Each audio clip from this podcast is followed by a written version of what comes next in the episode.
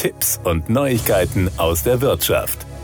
Nach Monaten der Selbstisolation und der sozialen Einschränkungen wird auch beim Online-Dating mehr auf Gesundheit und persönliche Sicherheit geachtet, wie eine aktuelle Kaspersky-Studie zeigt. 34 Prozent der Befragten in Deutschland und sogar 42 Prozent weltweit wollen sich nur noch mit Menschen verabreden, die bereits geimpft oder genesen sind. So ist auch die Anzahl derer, die ihre Matches nicht mehr offline treffen möchten, im Vergleich zu vor der Pandemie deutlich von 15 auf 28 Prozent gestiegen. Die aktuelle Umfrage zeigt nun, neben dem Impfstatus des potenziellen Dates scheint es zusätzliche Bedenken vor dem ersten persönlichen Treffen zu geben. So ist jeder Zweite in Deutschland vor der Begegnung in der Realität sehr nervös und etwa jeder Vierte ist dabei auch um seine eigene Sicherheit besorgt. Daher ziehen es gut zwei Drittel der Online-Dating-Nutzer vor, den potenziellen Partner zunächst virtuell per Telefon oder Videokonferenz näher kennenzulernen. Die weltweiten Restriktionen und Aufforderungen zu Hause zu bleiben haben dem Online-Dating jetzt zu einer bedeutenderen Rolle im Alltag verholfen,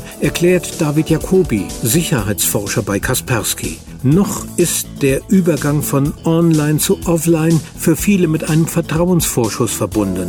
Das ist nicht nur eine Frage der Gesundheit, es spielen beim Treffen mit Fremden viele althergebrachte Vorbehalte mit. Damit Dates online wie offline weiterhin als schön wahrgenommen werden können, sollte sorgfältig überlegt werden, welche persönlichen Daten man mit dem möglichen Partner teilen möchte. Sollte dann nach dem Treffen die Meinung geändert werden, behält man die Situation weiter unter Kontrolle und weiß, wie viele Informationen preisgegeben wurden und wie sie verwendet werden könnten. Damit private Daten noch privat bleiben, empfiehlt Kaspersky folgende Vorsichtsmaßnahmen für das Online-Dating. Man sollte nur Fotos teilen, aus denen weder Anschrift noch Arbeitgeber herausgelesen werden können. Geeignet sind zum Beispiel Fotos von Reisen oder Sehenswürdigkeiten, auf denen keine weiteren Personen oder persönliche Daten erkennbar sind. Für Chats sollte man nur die integrierten Messenger der Dating-Apps verwenden und nicht gleich die eigene Telefonnummer preisgeben.